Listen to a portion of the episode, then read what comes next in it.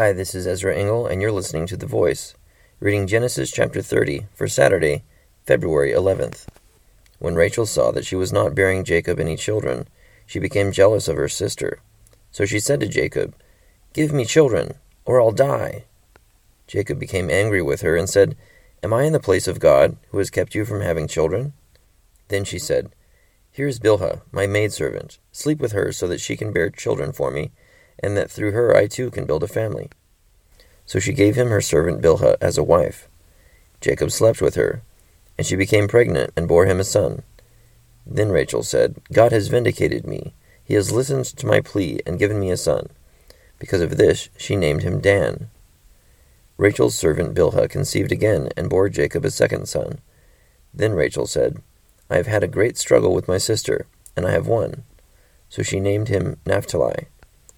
When Leah saw that she had stopped having children, she took her maidservant Zilpah and gave her to Jacob as a wife.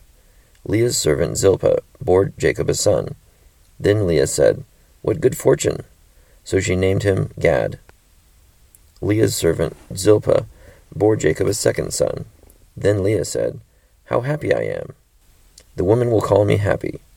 So she named him Asher.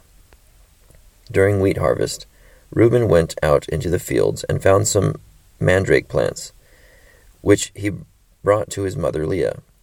Rachel said to Leah, Please give me some of your son's mandrakes. But she said to her, Wasn't it enough that you took away my husband?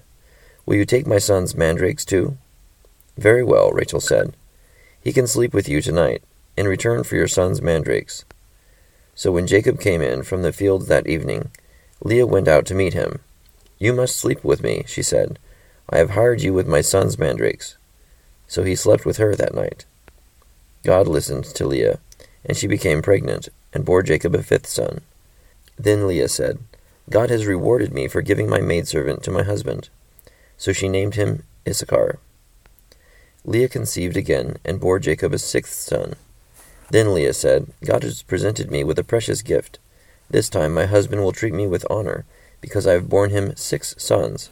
So she named him Zebulun. Some time later she gave birth to a daughter, and named her Dinah. Then God remembered Rachel. He listened to her, and opened her womb. She became pregnant, and gave birth to a son, and said, God has taken away my disgrace.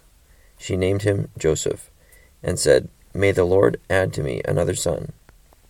After Rachel gave birth to Joseph, Jacob said to Laban, Send me on my way, so I can go back to my own homeland.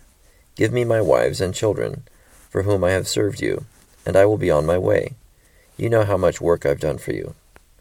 But Laban said to him, If I have found favor in your eyes, please stay. I have learned by divination that the Lord has blessed me because of you. He added, Name your wages, and I will pay them. Jacob said to him, You know how I have worked for you, and how your livestock has fared under my care. The little you had before I came has increased greatly, and the Lord has blessed you wherever I have been. But now, when may I do something for my own household?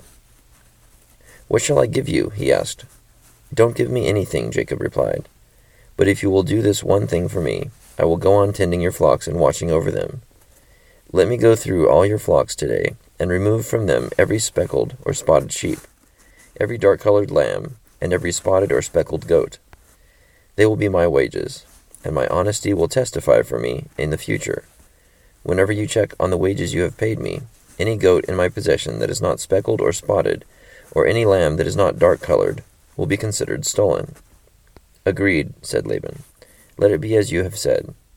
That same day he removed all the male goats that were streaked or spotted, and all the speckled or spotted female goats, all that had white on them, and all the dark colored lambs, and he placed them in the care of his sons.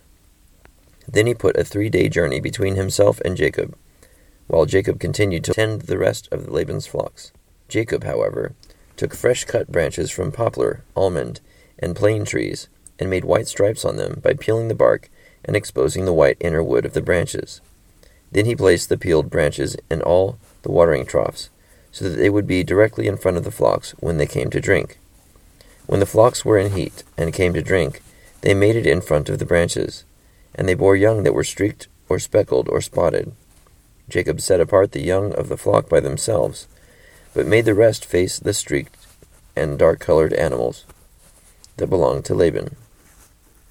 Thus he made separate flocks for himself, and did not put them with Laban's animals.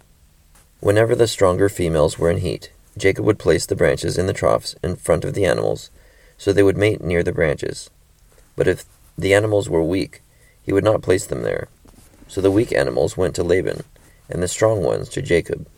In this way the man grew exceedingly prosperous, and came to own large flocks, and maidservants and men servants, and camels and donkeys. Genesis chapter 30. So in this chapter, a lot of uh, stuff is going on between Jacob's wives, and his wives in competition for each other to have children are giving their maidservants to their husband. So Jacob has basically four wives now and is having children through three of them. And eventually God blesses Rachel and allows her to have children as well. And there's just some really awkward situations uh, between them. And um, and Jacob wants to take his wives and flocks and leave Laban, but Laban wants him to stay because he finds out that the reason he's being blessed is through Jacob, because of God blessing everything that Jacob has, whether it be offspring or his um, his riches. And Jacob starts to uh, he makes a deal with Laban, saying that he'll stay as long as he can keep all of the dark or spotted livestock, and Laban keeps all the uh, the non-spotted livestock. But then he does some animal husbandry, selective breeding, to uh, make the spotted and dark-colored livestock um, be stronger and thrive more than Laban's livestock, and his prosperity continued to grow. Thank you for listening to The Voice.